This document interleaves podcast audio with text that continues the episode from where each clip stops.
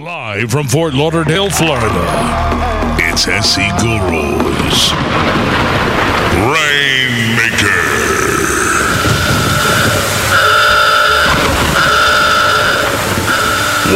Is a rainmaker? Webster's defines a rainmaker as a person whose influence can initiate progress or ensure success. SC Guru's Rainmaker comes to you each Thursday at 7 p.m. Eastern Standard Time, bringing you some of the biggest rainmakers on the World Wide Web. Our guests will include major search engine executives, payment processors, advertising executives, and an array of sales and marketing pros. We invite you to join your host, Darren Papin, also known as SC Guru, and his beautiful co-host, Brandy. SC Guru is the foremost authority on search engine optimization and is taught at conferences worldwide. Brandy is an expert in business development, public relations, and sales and marketing. Together, they bring you Rainmaker, a true crossover platform for mainstream and high competition webmasters alike. Log into the chat, kick back, and get ready to open yourself up to a new generation of webmaster radio. It's SC Guru and Brandy, and you're listening to Rainmaker. Uh, that's right, everybody. I'd like to welcome you to another edition of Rainmaker. It is Thursday. Oh, God, can you believe it's already the middle of February? I can. Does it Does it feel like it's the middle of February ar- ar- already? It does. You know why? Why? I had a very lovely Valentine's Day. It was my uncle's birthday. And some fabulous person on our goddamn staff had the audacity to buy me a stuffed animal and chocolate. So, like 45 minutes ago, I was on a chocolate high, and now I'm, I'm, I'm, sort of bellowing out here. I'm so upset because I love our guest tonight. Oh, I know. I know. You You've been talking about this since uh, since part one. I, you know what? Because they're inspiring. They represent what I think the entire world wants to be. Right? Like everyone wants. They're, they're, everyone is obsessed with actors and how they got where they are and how they live their lives. And is it true about the casting couch? And you know, my biggest fear is when we finally become the media moguls that I know we are going to be. Um, and then I think, wow, I could actually play my part like um, Howard Stern did you know, Jane or Janet will say to me, um, you're, "You're too old to play the part of you, Brandy." S- Speaking of, why don't you go ahead and introduce our guest for tonight? so, anyway, Welcoming back. welcoming back for part two. Uh, we only get one of the the fabulous duo is uh, is Jane Jenkins, who is uh, the co-author of A Star Is Found, Found Our Adventures Casting Some of the Hollywood's Biggest Movies.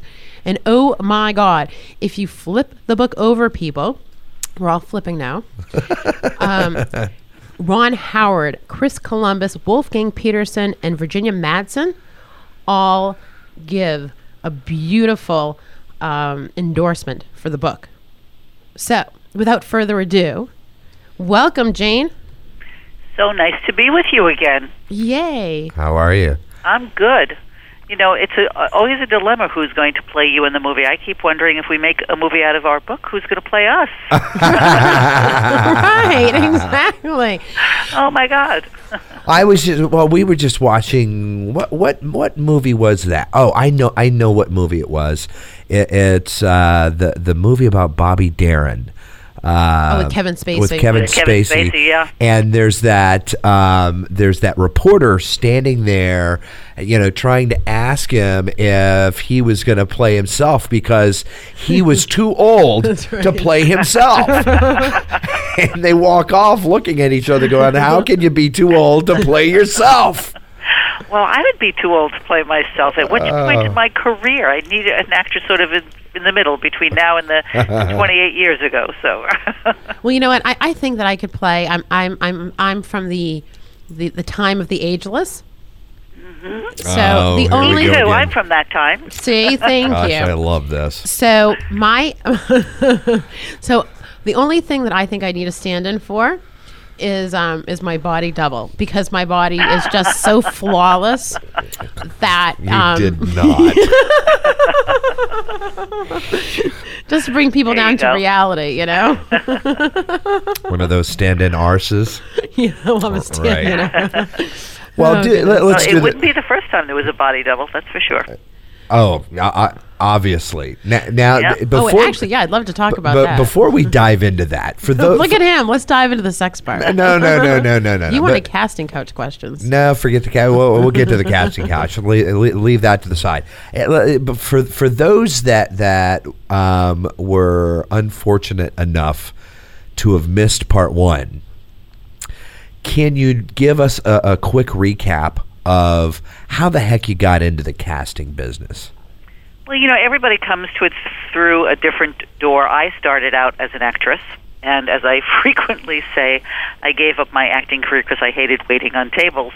Um, and I still wanted to be in the business, and I got a job in production, and one job led to another, and I was working on a film called King of the Gypsies, and I had done a lot of research on gypsies, and I was watching them cast the movie, and I thought these people really don't look like gypsies. It's not right the right flavor, and I literally had a light bulb that went off in my head, and I said, "Gee, I think I could do this job." and I was Ah. very lucky. I made a phone call to an old boyfriend, Ralph Waite, who was Pa Walton on the Waltons, Aw. and asked him if he could help me get a job as somebody's assistant over at Lorimar, who was producing the show. And Oh, I thought that I could be good at casting. And he said, "Well, I'm going to do a little movie that I wrote and producing, directing, and starring in. Why don't you just cast that?" And I said, "Because I don't actually know how to cast a whole movie." Right, right. And he said, "You probably do. Just go to the Screen Actors Guild and get the rule book and follow the rules." Rock and on. so I uh, very bravely or and naively and innocently jumped into the deep end of the pool, That's exactly and it was sink or swim. Yeah. Well, and you know what? And that's the best. A, I think that is the best way to do it. And, and naivete is everything because there are no rules. Like, I mean, I understand that there's a certain, you know, I'm sure guidelines. But didn't you feel that you had so much better success because you weren't bogged down by Oh, tons of honey, you past- just love no, playing I, I was um, sort of at the. Uh, uh, I, I held on for dear life, hoping that I wasn't making mistakes because I didn't have Ah. anything to compare Compare. it Yeah, to. you didn't really have a- um, and it's sort of not the the you know most people work for another cast because there isn't a school that you go to. It's an apprenticeship program, and you sort of answer the phones and you learn who the agents are, and you begin to learn how to make a deal, and then you start to meet actors and all that kind of stuff. So I think going through the entire apprenticeship is not a bad route, and that's what I would say the majority of of people do. That's how Janet got into the business. She was, you know, in the right place at the right time, about to take a typing test at a temp agency when a phone call came in and asked if she could answer phones at Columbia Pictures, and they sent her to Jennifer Shull, who was a casting director, and they just hit it off. And um, she had a lot of the right instincts. And she spent a couple of years working as Jennifer's assistant before she actually sort of graduated to casting.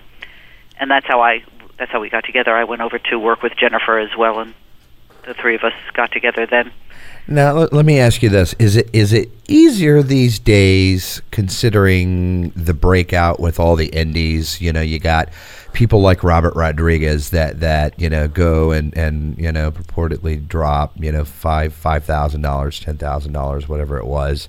You know, um, Eh, eh, donating on their credit cards. on their to make a credit cards and you know d- donating blood you know in medical clinics for you know whatever I, I, like that was an incredible story but but do, do you find that that in in this kind of, of wild independent environment that there's um i i is, is it easier or is it hard harder it's, for you it's, I think it's actually harder. It's harder to um, most of those independent movies try to get somewhat established actors to do their films so that they can get distribution and get people to actually give you the money to make the movie. well right isn't that the chicken and the after. egg right isn't that if, is if it- you're working with an an unknown director right or a first time director who doesn't have a track record, it's very hard to get legitimate actors to say yes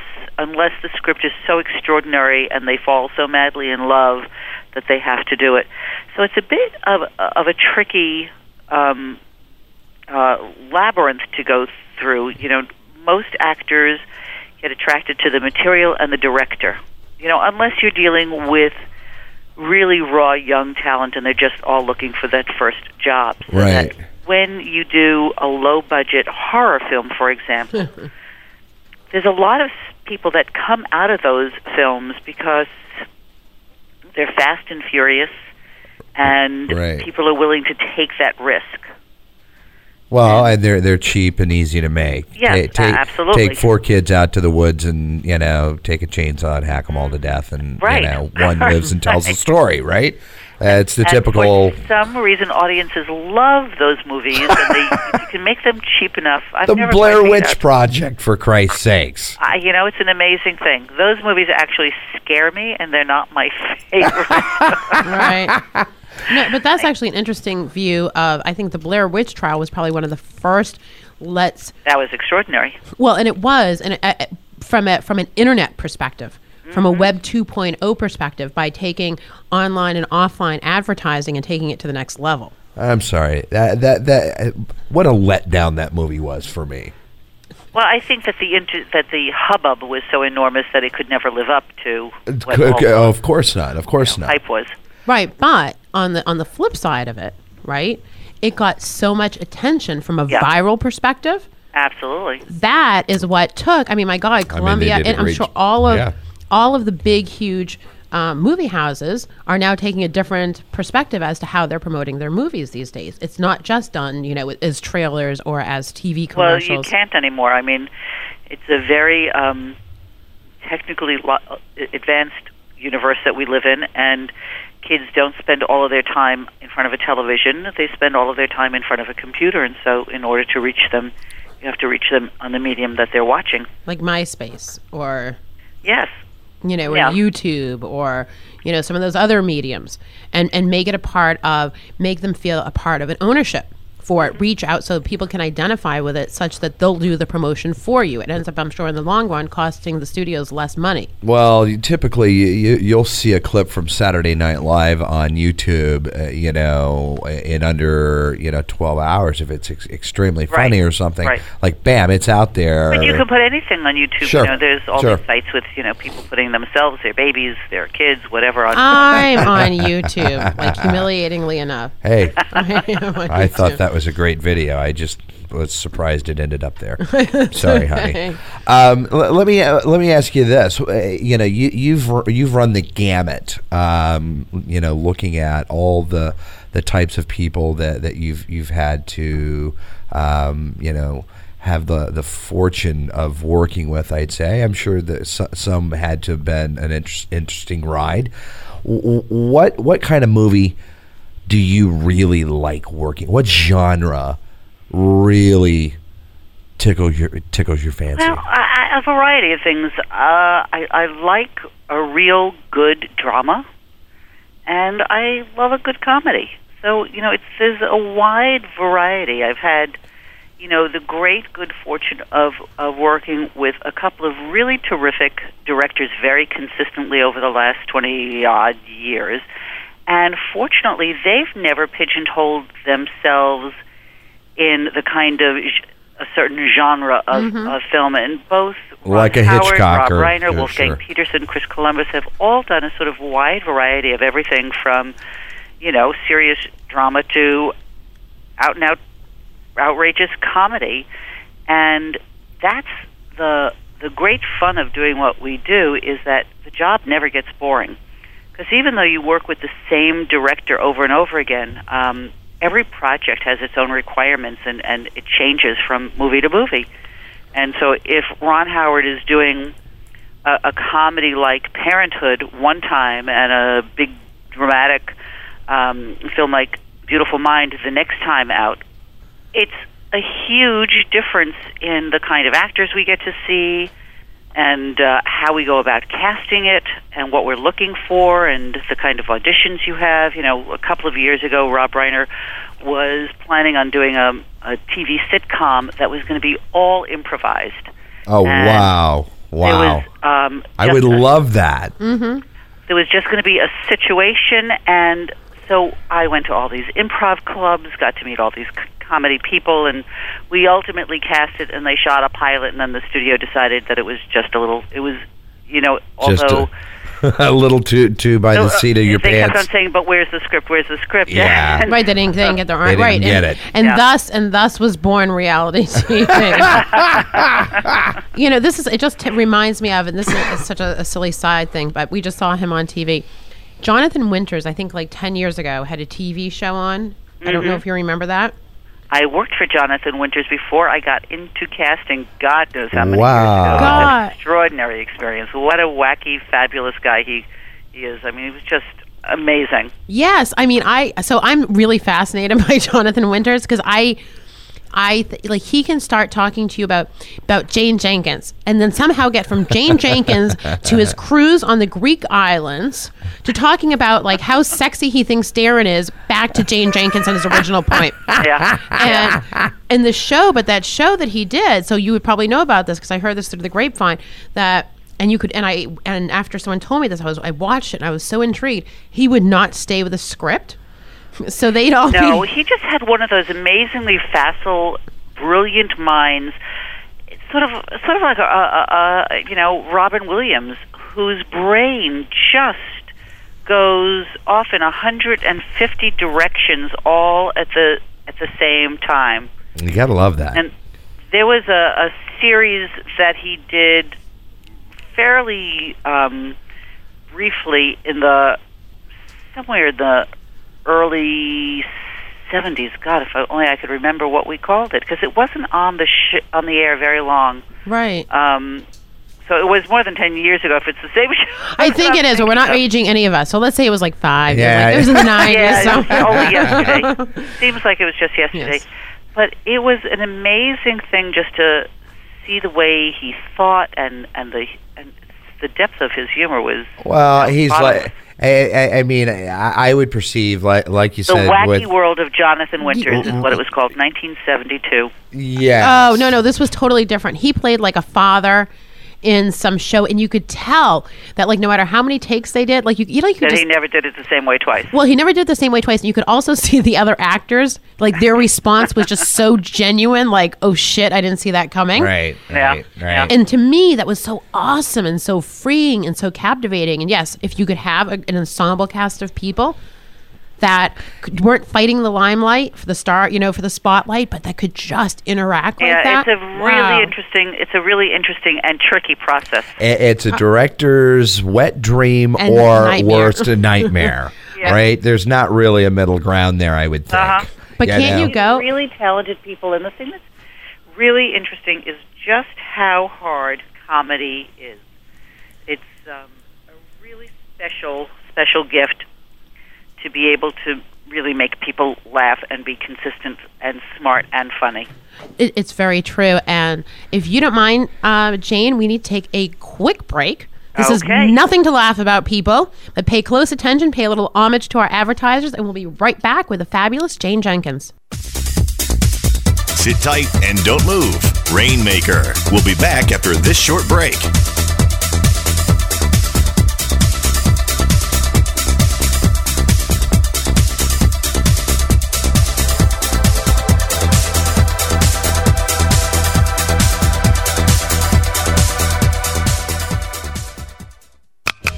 Welcome to the Webmaster Institute for Financial Advancement, webmasterradio.fm. It's like radio with a PhD. Webmasterradio.fm. We're everywhere.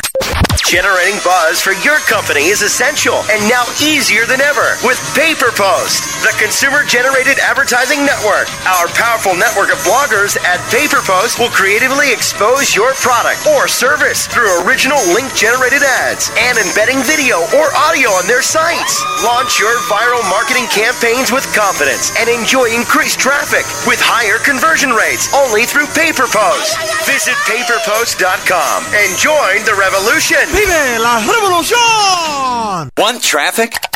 For results without hassle, look no further than Search Ad Network. Focused on your core goals, our dedicated account management team will drive your online sales, increase brand recognition, and generate leads for offline sales through expert search engine marketing and technology. In addition, Search Ad Network offers free click fraud detection and API access into all major engines to ensure your business reaches their desired ROI. Visit searchadnetwork.com today to experience true profit through performance.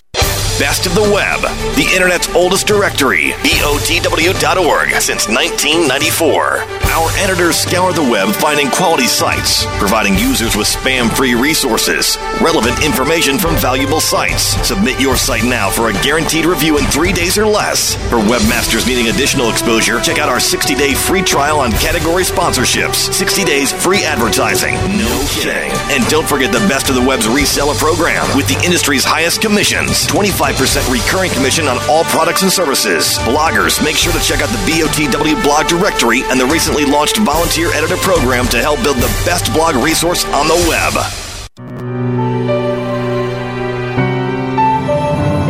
And now, WebmasterRadio.fm proudly presents Inspirational Moments by David Naylor. And this morning, yeah, we sat in the van, I put my hand in my pocket, and there's like peanuts in my pocket, and I'm like, where the fuck they come from? Oh yeah, Dax put a whole bowl of fucking nuts on my head. I'm like, dude, don't put your nuts on my head.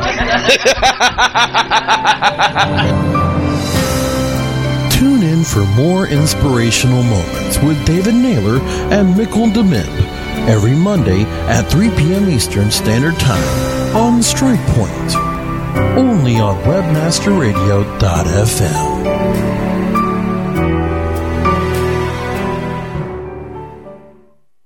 have arrived at the destination for education and entertainment. Webmasterradio.fm. Because not everyone's last name is Gates. Webmasterradio.fm. We're everywhere.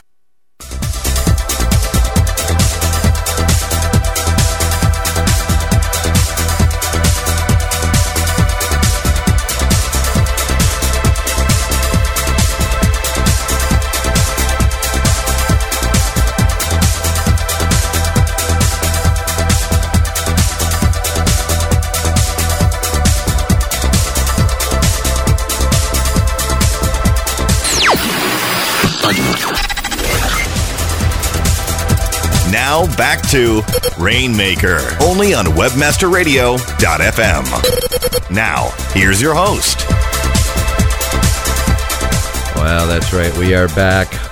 Want to want to welcome you back this Thursday evening for another edition of Rainmaker, and of course, we are. I know I'm personally ready for this next segment. I, you know, I want to di- kind of dive into the nuts and bolts. You know what? I've already decided. We're gonna do some cool show. Or you know, forget Janet. Whatever. Janet couldn't make it, but they're doing their. She's out. She's out. She just doesn't know what she's. Is she okay? Yeah, she's fine. Okay. Not after she deals. Yeah, no, no, that's okay. Not after she deals with me. But anyway, um, but we're really excited to have back Jane Jenkins, who is the co-author of A Star Is Found, and we are. You're doing a show with us. I don't really know what it is yet, but I'm like I know it in my knower. I knew it in my knower before, and God damn it, we're gonna make it happen. Okay. Look Rock at her. Look at her go. I love that. I just like there's very few people that I know in my knower.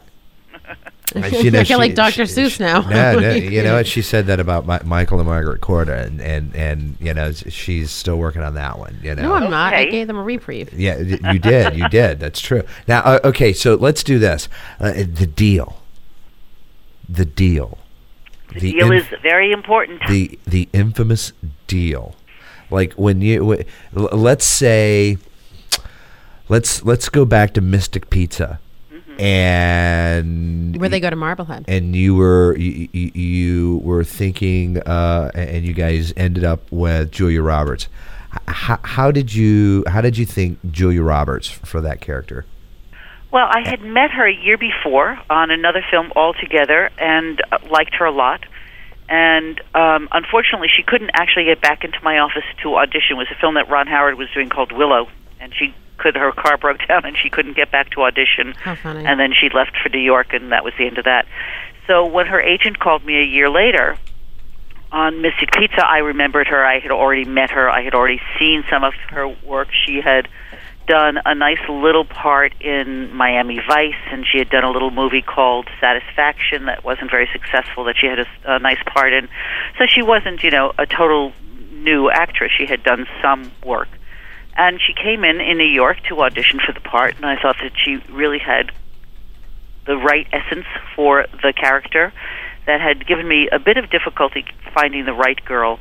She and she came in and I, she wasn't really totally prepared. She had gotten the script late the night before, and I said to her, you know, I think that you could be very right for this, and you should go home, read the whole script, and come back tomorrow and take a, a, a real crack at this and and prepare a little bit more so that you feel comfortable. And she came back the next day and she just nailed it. She was that girl Awesome. and you know she came in and met with the director and then it was a matter of matching her up with the two other girls with Lili Taylor and Annabeth Gish who ultimately wound up in the movie to see how that chemistry was how the three girls worked together Which And what- it was a great movie. And, yeah and it, the chemistry, it turned you're out right. okay that movie Yeah. You know, it did. It did. So, so all right. So now, would you say is there one person? I just want to know what was in the damn pizza. That's all I want to know. Okay. it was a secret we'll never know But but who's the linchpin? Like when you have something like Well, in that particular film, although Julia is the girl that came off as the big star from that movie, Right, all in three of those retrospect. girls, Sure. it was a matter of casting the right three girls. Uh, Their parts were very equal. Yeah. And their pay was very equal. We paid all three of the girls the same amount of money, and all three of the boys the same amount of money. Wow. And oddly enough, uh, the boys actually got a little less money good. than the girls did, uh, which is very unusual because it was much more the girls' movie, and it was a small budget movie to begin with. Mm-hmm. None of them were kids that had any major quotes. Um, when I say quotes in, in uh, when you're making a deal, you always get the uh, the deal that the actor made before. So if somebody has an established rate Right. has gotten X number, you know, beyond the Screen Actors Guild required minimum payment.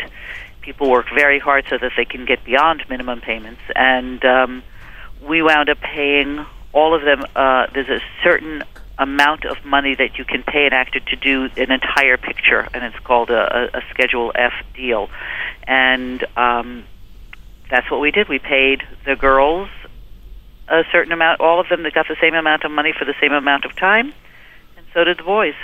How many people, which is great, but how many people did you have to rotate through in order to get these three right girls that had the perfect oh, I chemistry? saw a lot of girls for all three of those parts. You know, you, you meet a lot of actresses and a lot of actors on, on any movie, but especially because we were looking at new young actors. Um, it was an amazing number of people that came in. There was some really terrific actors that didn't wind up with the part.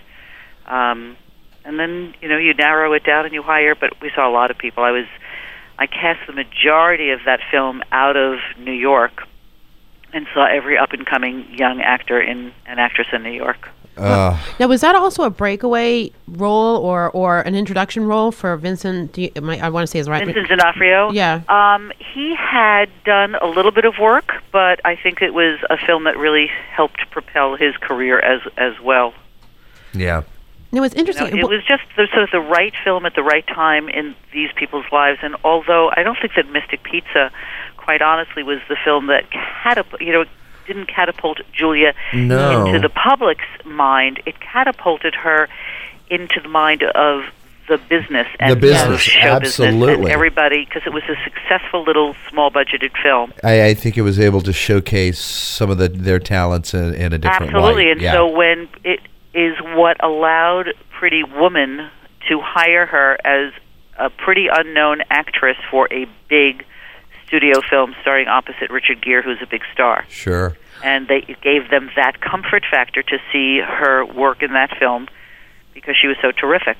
So let's talk about that because I love I love the whole okay you've got your you know you've got your anchor star you know and especially you because you're working with you know the likes of Ron Howard and, and and Rob Reiner and all of those and they're giving you this license so now you've got they say to you okay Jane you know we've got Richard Gere or we have you know whoever it is as like the anchor star. Now we want to bring on someone unknown or um, less known? Well, that happens, you know, frequently. It's it's an interesting um, set of circumstances. A couple of years ago, when we did A Beautiful Mind, we had Russell Crowe, but we didn't have anybody else. And originally, we had been thinking about Robert Downey Jr. as the imaginary roommate, or the you know, the Right. roommate turns out to be an imaginary human being. Right, right, right. Um, and unfortunately, Robert Downey was right. still having a lot of problems. in problems. rehab. Right. well, he got arrested and he couldn't do the, the, the yeah, movie yeah. and it was very late in the in the game. Usually, for such a large supporting part, you know, you want to get a, a head start on that kind of casting. And we were getting very close to shooting the movie when all of this happened, and suddenly I didn't have a, an actor that I thought I had, and Oh, there were several actors that we were interested in, and they were not available. They were already committed to other films. We now, who were they? Who did you well, have we that were you thought you had? in John Cusack for one, and he was not available, and I, I can't really remember any any more. I, I, I do remember very vividly trying to get a hold of Cusack, and there were a couple of other people, but for whatever reason, it wasn't the people that we were most interested in weren't available. Uh, And so there I was at the end of the day going, oh, what am I going to do? And I was talking to Jennifer Connelly's agent, bemoaning this fact, saying, I just don't know. You know, I've met a lot of actors, and nobody is quite capturing what it is that we want for this part. And she said, oh, it sounds like you need Paul Bettany. I said, That's what I thought. Yeah. I give up. I did not know Paul Bettany. I had never met him. I had never seen any of his films. I had never heard of him. I said, So can I meet him? And she said, No, he doesn't live here. He's in London. I said, Okay, can you send over some footage? Can I see some of his other work? She said, No, he's, he's really in the theater, and the only film that I have is really violent. He's shooting people. It's a gangster movie. You're never going to hire him. You just, it's just not the right thing. I said, Well, you know, do you think Thanks. fine. Great help. How, Yeah. how are we going to figure this out? And she said, Let me call you back in five minutes. So she calls me back and says that he had just finished a film called A Knight's Tale, and that the director of that film was very fond of him. And even though they were still editing the film, if I was willing to go over to the studio and look at his scenes on an editing table, they would show me the scenes. So I said, sure. And I went over to the studio that uh, had done the film, and they showed me three of his scenes from that movie. And from the get go, from the minute I saw him, I went, that's my That's guy. him. And they very, very generously, because, you know, when the film is still being edited, Right. edited, I was going to ask you. they don't like to let it out, but they very generously put it on a on a videotape so that I could send it to Ron because Oh, Ron Howard doesn't live in Los Angeles; he lives back east. And I promised that it would never go any further. He would destroy the tape; nobody would see it. It's you know, big secret movie. And Ron looked at, so I called Ron from my cell phone, clutching the tape, and I said, "I'm sending this to you FedEx. It's going to be please be standing at your door at 10:30 when the FedEx guy arrives. Look at this." And the pressure was really on because it was just before the Christmas holidays, when everything in this town kind of really slows down, and you can't talk to agents because they've gone off to Aspen or Hawaii with their families I'd like and to be so an there was a real time crunch. And he looked at the um, the tape and he said, "Well, I like this guy a lot, but I can't just hire him from this tape. I mean, I need to meet him. He needs to read this." So we finally decided um, that it would have to wait until after the new year, and we sort of put a hold on Paul and made a tentative offer subject to his meeting Ron and reading. mm-hmm. And right after the holiday, he we flew him to New York, and Ron met him in New York and fell in love with him, and that's how he got that job. And since then, he has gone on to have uh, an enormously successful career and a beautiful wife of Jennifer Connelly and a beautiful child. Oh, they're married. Yes, they met on the movie, and Real. I, I always thought he was. I mean, not that it really matters, but I always thought he was homosexual. No, no, no, no, no, not at all. No, no, which is fine. I mean, what a beautiful wife, and she's so talented. But didn't you think, Darren, that Paul Bettany was like? He comes off to me as so like even in What? Match Point. Like I, I think it's Match Point he's in. No, he's not in Match Point. No, no, what's the movie where the girls in tennis Oh, uh, Wimbledon. Wimbledon, right. Wimbledon, Wimbledon. and he I gets didn't see Wimbledon. I I know it was not an enormous Very good movie. successful film, but um, I, uh, I like- liked the script. I thought the script was was, it was a total yeah. chick flick, eh, but it was It really was, good. it But the point is, the only thing that to me just wasn't real was the fact that I thought he was like he just came off to me as like Oh, not Sorry, at all. Paul. I know you're not Well, I'll have to rectify that. but Paul, we love you, buddy. we, we think you're super talented. Just Stand strong. thought you were homosexual. That's, That's that's, nice branding. so, but who? All right. So now, So, but I'm saying that's how an, uh, a new actor, because the film turned out to be such an enormously successful Academy Award-winning film, Yeah. yeah. that as an introduction to American film um, has been his calling card. It sort of really made his career in a way that no one ever could have predicted. You know, I thought A Knight's Tale was a fabulous film, but nobody's ever seen it. Um, I saw it. I- I thought it was liked delightful. Yeah, I, th- I It was thought it was cute. good. I it was wild. It was wacky. Yeah. Ledger was terrific. I thought it was- different. I didn't Yeah. like. I didn't like the. See, I'm too traditional. I didn't like the music. Yeah, she didn't like the dan- the dancing See, scene when it was that- modern. I loved all of that insanity. Yeah, it was just kind of yeah, it was Yeah. exactly insanity. I thought it was lots of fun. I, I, I yes, I agree. but Now- you just can't tell. You know, you just never know. Well, Na- everyone's got. Yeah. Now I, I've got to ask this. I'm gonna, I, I, and I'm going to do this right right before we we've got to take another break real quick. But uh, when we come back, I want to ask the question about the infamous casting couch. Okay. Stay with us, folks. We'll be right back. Sit tight and don't move. Rainmaker. We'll be back after this short break.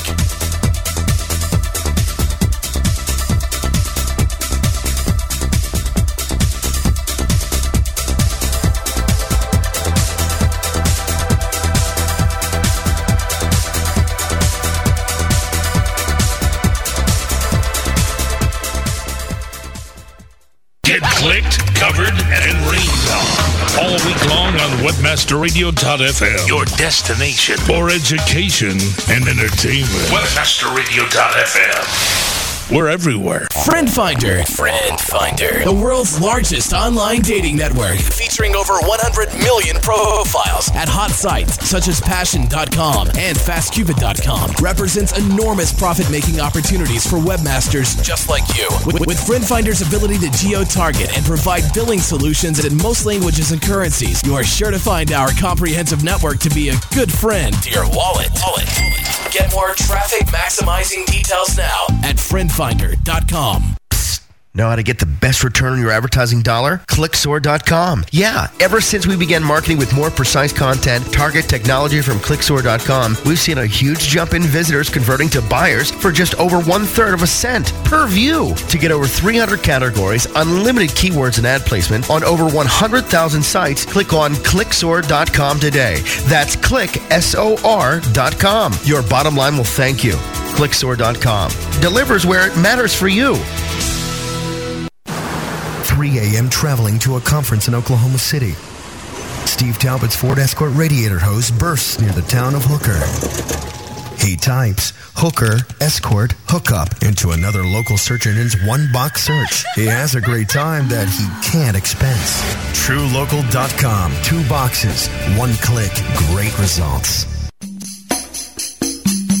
I only find you attractive to me. Good. How about you, dear?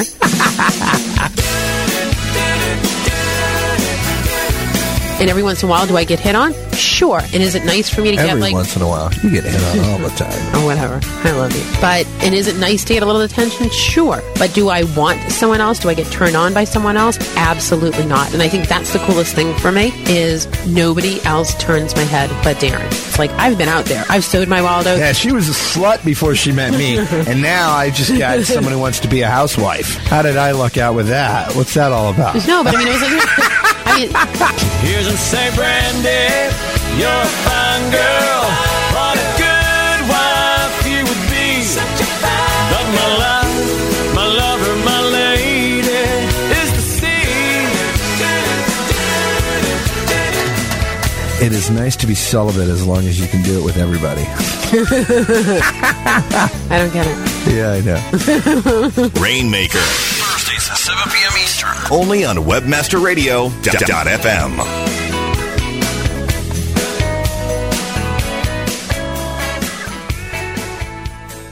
virtual webmaster frat house. Webmasterradio.fm. Hey, bring your togas. Webmasterradio.fm. Thanks for listening.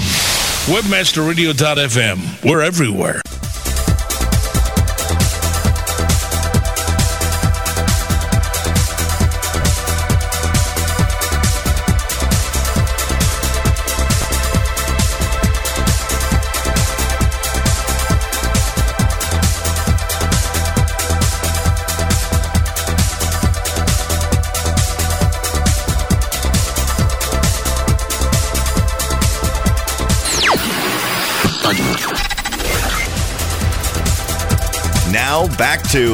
Rainmaker, only on webmasterradio.fm. Now, here's your host. Oh, that's right. We are back. And uh, I'm sorry, that was just a fun break for me. You know, screw you and your goddamn dumbass promos. Come on, Jane, you got to admit that was a funny promo. It was a funny promo. See, I mean, you know, I, I think they're they're Two better. of you are very outrageous, very funny, Yeah, we're slightly out. we have totally issues. entertaining. We're- you are very entertaining. We're just about 30 degrees off kilter. I like it like that. Let, makes me feel like I'm sailing all the time. all the time. Yes, yes. We just came back from adventure sailing. Thank you very much. Yeah, that was the was- voice of reason, Brandy, did not win out on that one. Yeah, that's right. Although we, we did have our CTO, I, I conned our CTO into driving down to the Keys. That's right. He drives down to the Keys. We're down in the Keys docked. She's like, I'm not riding back with you guys. She cons him into driving all the way down to the Keys to drop his car off and to get on the boat with us so she can drive home and avoid the ride It was in a the Gulf brilliant Stream. ploy. It was a brilliant ploy. Yeah, that's right. It was Well, fabulous. It really. All right. But anyway, so back to back back to back to the focus on Jane and the question. Jane Jenkins, I was it- co-author of A Star Is Found, our adventures casting some of Hollywood's biggest names, uh, movies. Guys, you've got to you've got to get this book because well, I you know I sit and I look at this and, and um, It's you know, People Magazine. It's Us Magazine. guys it's have- every goddamn magazine rolled into one. you guys have all dealt the with, with, with, with, with everybody who's anybody out there in Hollywood.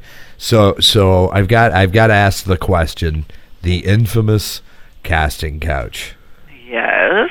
He wants to Well- know if you, do you keep sex toys in your office? We do have a couch in our office. and actors do sit on it, and that's and every once in a while, maybe I'll put my feet up and read a script on it. Now now And uh, that's about the extent of it. You know, I think that maybe in the olden days when um, evil people had mustaches in movies, there were producers who would lure young, innocent women uh, into uh, the casting couch with the promise of a job. But it's a very expensive business, and I'm sure that you know there's the occasional person that gets a job in exchange for sexual favors in a very small and minor part, but it's too expensive a business Right. for those kind of parts to be given away too lightly. yeah. And unfortunately, it's never been the casting director that receives any of those things. so you don't Right. have a bag of sex toys next to the couch. Damn Tom No, Hanks. I'm afraid Oh, not. I You know, it. and I never quite to hate honest. to dispel the notion, No. but it just doesn't really work like that. Well, and I think women are also smarter too. This is a horrible thing to say, but I never understood the whole ca- casting couch concept because if I was a man, um, which is a whole other set of issues, but anyway, but if you were, but if I was if I was a man, I'd have and I was gonna, you would have a problem, but I'd have a big dick. oh my god! and know what to do with it. horrible. it. That's horrible. That's not horrible. anyway, the, the point is, Poor Jane is left speechless. you know, poor Jane is going. God, why did I It's sign up internet again?" radio. We're not regulated by the FCC. It's okay. So, but we do reach over a million listeners. So, so I need to be able to. I, I I should tone myself down and be more proper. Anyway, so the point is, but if I if I was a man, um, and I um found prey on young starlets, like pe- come on, women, grow up. Well, you know, but I, it, it, you know, unfortunately, it happens in every walk of business, and and whether Well, yeah, you're in true. the insurance business and your boss true. is chasing Oh. you around the desk, or you're working in real estate, no matter where you are, there are sexual favors exchanged for various and sundry reasons, and that is sort of the nature of the human beast. And you know, it is unfortunate that it's usually young women that are hit on and made to feel insecure that if they don't comply, they'll lose their job, and all they have to do is stand up and say, "Oh, no, thank you." Well, No, you know what no, it is. I understand. Hold and on. there is no job worth humiliating yourself That's for. No, True. because the only thing you own in this world, A, is your reputation. Right. And B, if you already have the job, I can understand the conundrum. But if you don't have the job, once you've like given that person what they want, there's no reason for them to cast you in a position or hire you for that job. Yeah, but even if you if you already have the job, there's no conundrum. You just say no, thank you, Well- and no, there's no job on the Absolutely. planet that's really you know then Worth bring your- person your- up on charges and and put an end to it. Right, know, or worth your not- soul. That's your soul. Yeah, absolutely. I have to give in to my boss all the time, but I've gotten used to it. So, you know. yeah, your boss is a bitch, but that's I okay. know it. I know it. now, eh, let, let me ask you this: I- I- in in in all of your casting adventures, um, you, you know, we've we've heard of of your last minute. Oh my God, you know, I just lost, you, you know, Robert mm-hmm. Downey Jr. and I've got to come up with, you know, pull a rabbit out of a hat. What was in your mind mm-hmm. the best, like the most kick ass crew that you you guys put together that you just loved working on? Oh gosh, you know, there's a lot of of those. Um, Because that's hard. I mean, I'm sitting really here looking at a list. and- Do I have a favorite? I think personally, one of my very favorite films uh, is The Princess Bride. Mhm. I just had a great time saying the dialogue all day long. it was, you know, from beginning to end, it was a great adventure. I got to go and uh, spend some time working in London to cast all the English people, and that was a lot of fun. Getting finding Robin Wright at the very last minute and getting Andre the Giant, who was suddenly available after he had, you know, was not going to be. No way, it's not possible. He's going to be wrestling in Japan while we were shooting the movie. So all in all, the whole experience from beginning to end um, was just an absolute delight. And I have to say that every single time that movie is on television and I catch it, I sit down and stop doing whatever I'm doing and watch it. Good for you. just remember that dialogue. Remember meeting when Freddie Savage came in and read for Rob, and he just it was like he went to eat up this kid. He was so adorable. You know what? It, it's amazing. Like, let me ask you, who, um, like, how much how much leeway do you have in beating up, like, let's say Ron Howard or, um, or or Rob Reiner when you really feel passionate about someone? Well, you know, ultimately, I, you don't beat anybody up. You bring them the choices that you think are the best choices, and they make that final decision. And at some point, you know, you can fight passionately for somebody that you really believe in. It was very difficult to get everybody to agree on hiring Whoopi Goldberg Mhm. for for Ghost, but at the end of the day. Uh, fortunately, I prevailed, and she won an Academy Award, and the Rock movie has on. gone on to make hundreds of millions of dollars, she and was is still, amazing. you know, doing great on rentals. She was amazing. Yeah. Right, and, and like I you just, said, you know, I could not envision anybody else being that playing character. part. But at some point, I had to um, keep looking because Jerry Zucker wasn't saying yes immediately. And in the process, the fact of the matter is is that I did find other actresses who I thought were capable of playing the part. Jerry kept on saying, mm, "No, she's not right. She's not right. She's not right," and so it sort of became the joke after everybody came in and, and right, you're like, hello, go back to whooping. how about you know? Whoopi? And finally, you know, he woke up one day and said, "How about Whoopi How about Goldberg?" Whoopi? And I go, Great idea. Fabulous! You're brilliant. now, how, who, what what has someone done maybe to get? And I think I might have asked you this on the last show, and I apologize, but what has an actor done, or maybe an agent done, that really to go out of their way to get your attention? Yeah. There is uh, a young actor who years ago wrote us a series of hysterically funny and colorful letters, literally colorful. um, he would write with crayons and draw pictures and would just write to us on a very regular basis. And we had this pile of letters.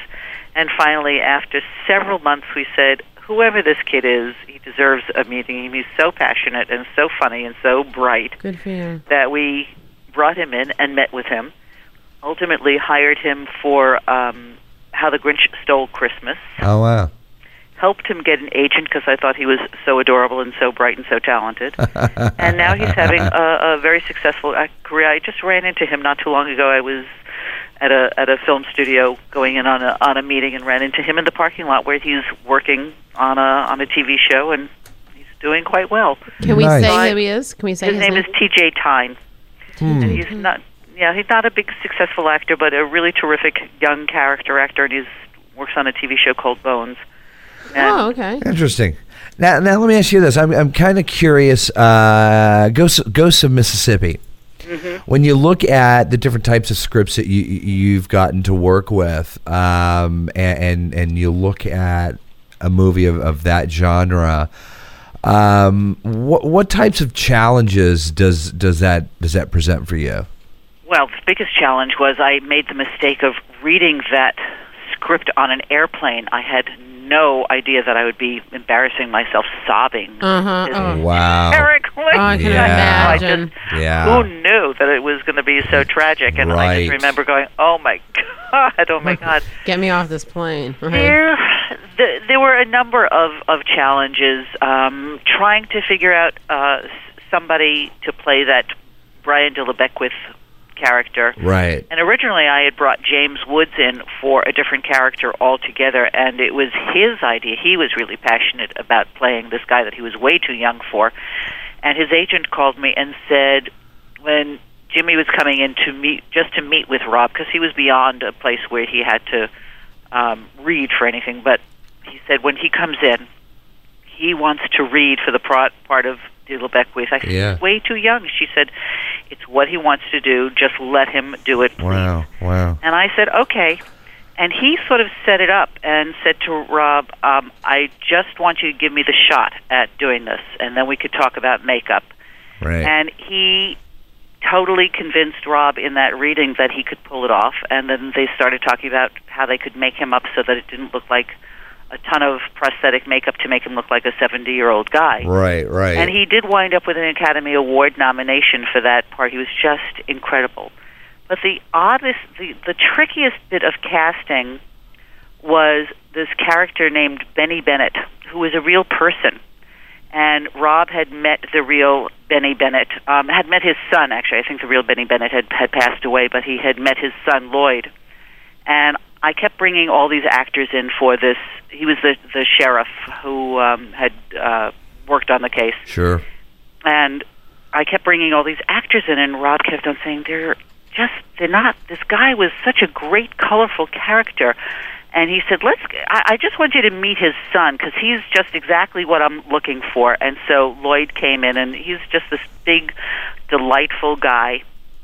And Rob said, "Have you ever acted?" And he said, "I had a little bit part in some other movie."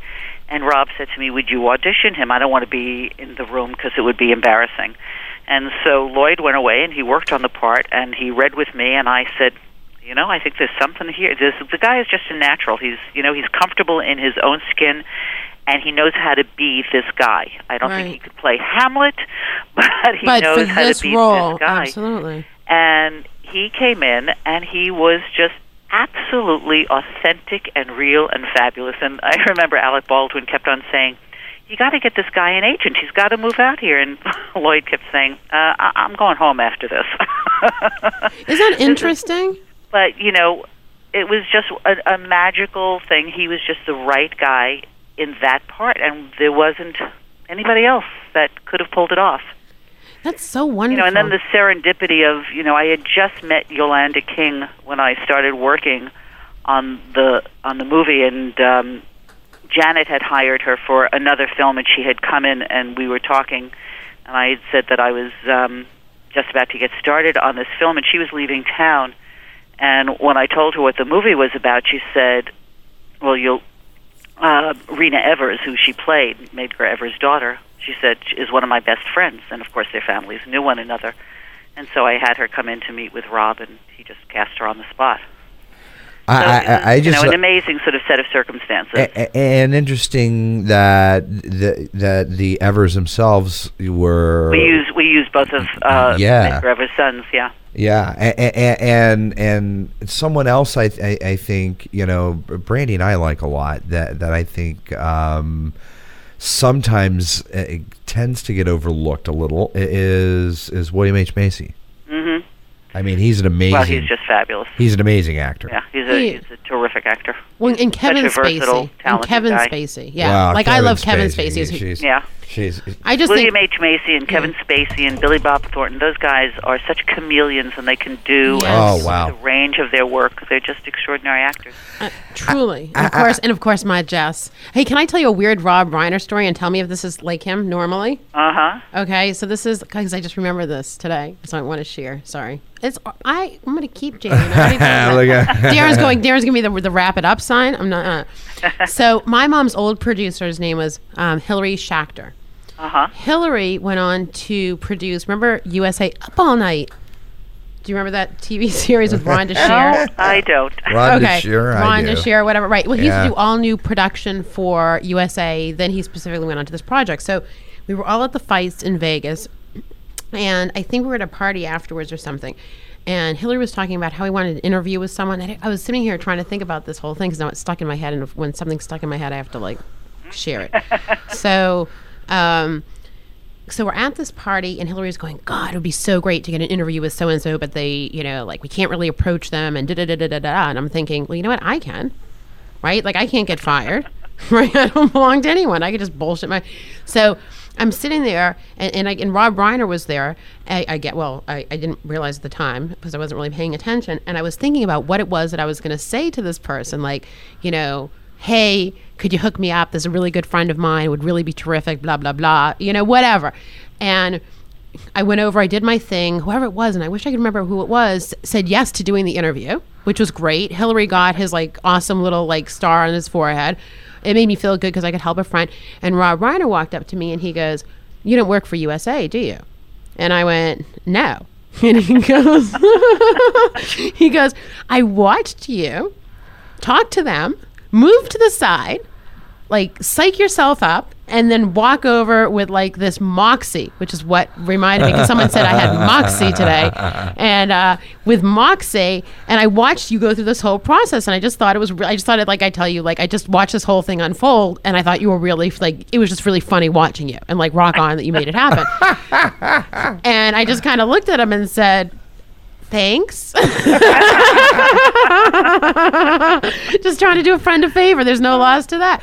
But he was just so laid back and so nice. Like he just was so he's, nice. He's a pretty laid back, e- easygoing kind of guy, and a, a, a man that's very comfortable i with you know who he is and and the, the life that he's had. And you know, he's he's it's one of it's one of my great delights that I can work for people like him and and, and Ron who are just what you, exactly what you think they're going to be. like i mean how do you go? I mean because really they both went from meathead and opie right? I mean like when you think about it or or like not really ron howard opie he really went as um god what was it He was richie? Opie Cunningham. right right opie cunningham little Yeah, richie. Little- and meathead Richie Cunningham. to being like these major power brokers. Yeah. like how did they make that metamorphosis I don't think it was, you know, any easier for them than it was for anybody else. You know, Rob had done uh, uh, this brilliant improvisational movie called Spinal Tap Oh yeah. that got him a great deal of attention, and was he was had been interested in directing for quite some time. And I know he had directed some episodes of All in the Family and and and all of that, a- as had Ron. You know, Ron had been interested in directing ever since he was a kid, and he had directed a number of episodes of. Uh, happy days of Happy Days Yeah. and does a couple of TV movies. So it's something that they both and Ron, I know, had done a couple of Roger Corman movies and really worked his way up. Even though that they had successful acting careers, it helped them get those television jobs. But they worked just as hard as Oh, know, no, and I'm they sure. got very Passion. they were extraordinarily lucky in that both of their first films for Ron it was Night Shift and for Rob it was The Sure Thing Mm-hmm. were both small budget films um, that we had the privilege of casting for them for and you. they both did extraordinarily well and so they get another chance and the next film was successful and the next film was successful so they've both you know been very they this is the career that they should be having so let me ask you, you know and they both grew up in the business so that they really Right. understood what, was goes necessary into directing and, and working on, on a film. Well, and probably too because they were. I mean, like they're they're. And then I have another question to ask you, and then I'm going to let her go. Okay. Look at it. He's looking at me, and she's too polite to say anything. Afterwards, she'll go, "I can't believe I signed up to that goddamn job." But um, you know, but so yes, I definitely think that they grew up as children. Like their playground was like a, a TV set or a movie set. I'm sure that in between. Well, between. when you think about Ron, he has Oh, been doing wow. this for, since he's five Yes. years old. yes. Well, and think about it when when you know when and, and think about you know even um Ron, um you know Rob Reiner like his father. Well, he grew up in a household where you know right. Yeah. So extraordinary people were there all the time. Right, exactly. So I would think that you you're you're in this environment and you can't help but like be the part of the cameraman, play the part of the producer, play the part of the director. And if I and, and Could you move that light over there, please? yeah, you know what I mean. Just because you're sitting around it enough, But you, it, you know, it's by also osmosis. that they both had real interest in doing this. I mean, Yeah. Rob has siblings, and nobody else is in the film. Yeah, not in the business. Yeah. You know, his it- brother it- is an artist, I think, and I'm not sure what his sister does. And it takes a passion. Yeah, and anything, and anything. So let me ask you a question, because people who who who are listening right now are, um, you know, maybe they're they're struggling actors. I don't know, but they're all people who are in business, and I think in business you always want to put your best foot forward so that you can get where it is that you want to go. And I think that you represent like sort of the ultimate in in where someone would want to go. Because like at the end of the day of course i think everyone would say yes no matter what i'm doing. If if you know jane and janet came and said hey we want to cast you in a, in a decent part in the next ron howard or rob reiner film i think most people would throw down their director vp or ceo titles and go for it. Okay. Oh, I don't know that a lot of a lot of people would say, "Oh no, I couldn't possibly do that." but, but from a but but from a uh, like a fantasy perspective. Okay. So, with that said, and knowing that you see all of these people all the time trying to craft themselves into um, a persona that makes a difference and, and, and pushes through the clutter, what advice would you give our listening audience that would allow them to craft themselves in such a way that they, as a person or a persona, with still having you know authenticity, could push themselves through the clutter? I think that if you are the best uh, who you are, the most genuine who you are, then that's who you are. That's you know that was what was so attractive about a non-actor like Lloyd Benny Bennett, and that's why we hired him because he was so comfortable and secure and um, attractive in his own skin, and That, that makes sense. Be who at the end. Yes. Be who you Be are. Be who you are, and who you are, just like your mommy and daddy told you. Because hopefully. the best actors, no matter what guise Meryl Streep is in, no matter what accent she has, at the core, she is the genuine Meryl Streep and allows that humanity to inhabit whatever character in whatever accent she has to play. And that's why she's so extraordinary. Or that's why somebody like um, um, Cate Blanchett is so extraordinary. And that's what makes William H. Macy. He is always the best William H. Macy that he can be, and that Oh, yeah. allows him to inhabit any character in any accent, in any circumstance, and be so genuinely that. right in such a huge range. Absolutely. And thank you so much for saying that because you know that's something that I think we always try to reinforce here. Like, be you. If your mommy and didn't and daddy didn't tell you how wonderful you were as a child, we're going to tell you. Absolutely, because when actors come in here and try to impress me with something that they're not, Yeah. I don't look good in heels either. Yeah, but you it sure do have shapely it- legs. It's not appealing. right. You have no and you in idea. heels is not so appealing. Jane, you have no idea, honey. Right. Although- you guys are great. You are wonderful. Thank you so much for joining us uh, again, everyone. Please run out if you haven't done so and go buy A Star Is Found Our Adventures in Casting Some of Hollywood's Biggest Movies, uh, co penned by Janet Hirshenson and Jane Jenkins with Rachel Kranz. Jane, thank you again for joining us. Thank you. This was lots of fun. And uh, We'll, we'll we'll have you guys back soon, and you guys We'll definitely make it a monthly visit. you, you There got you it. go. And keep keep on keeping tabs because this book is great. we love it. All right, take Thank it you easy. so much. Bye Thank bye. you so much. You take care. Bye bye. Okay. What a great gal. Did I just say the word gal? You did. What a great gal. That's true. yeah. Well, interesting. And you know what? Like she tells it like it is, which is kind of cool. Um, and, and, and, and like you know the, no no holes barred i mean and and when you look back at uh let, let me do this real quick just just just for for shits and giggles for those of you listening uh They've casted The Da Vinci Code, Friday Night Lights, Something's Got to Give, A Beautiful Mind, Harry Potter and the Sorcerer's Stone, The Holiday, Apollo 13, The Perfect Storm. oh, I didn't ask her when the next I goddamn mean, it Harry goes Potter on movie's and on. Air Force One, Jurassic Park, The American President. That was a good movie too. Why didn't I ask her about the stupid Harry Potter one? Uh, Hook, Mrs. Doubtfire, in the Line stuck of on Harry Fire. Potter. Uh, when Harry met Sally. when Harry Another- ate Sally. When Harry. Met Sally. That was so smart. Well, what- you're so wrong. Uh, Beetlejuice. It just goes on and on and on. Fer- Ferris Bueller's Day Off. I know, like, that's your that's just that's just That's you know. heritage movie making right there. Yes. But you know what? I think the cool thing is, and it's true, what we say here, you know, as far as Janet and, and Jane go, they both ended up. That wasn't the path that they meant to go on, but now they're the best. And it is so true. When we have everyone that we've had on here, never said, never set out to say, I am going to do this. They all sort of like fell into their position. And being who you are and being genuine, not only to yourself, but those around you, gets you where you need and want to go. So I think that was the moral of the story, outside of the fun, cool, scintillating, star making, neat stuff. And I tell too. you what, I know where I needs to get and to go. You're like, I want to get the hell out, of this here. chair and on, on on back to the house. Thanks, thanks for tuning in tonight, folks. Uh, we appreciate all of you loyal Rainmaker listeners. Woohoo. Thank you for tuning in this Thursday night. And, uh, again, thank you to my fabulous man for such a fabulous Valentine's. got it. I love you, my Valentine, folks. We'll see you here next week for another edition of Rainmaker.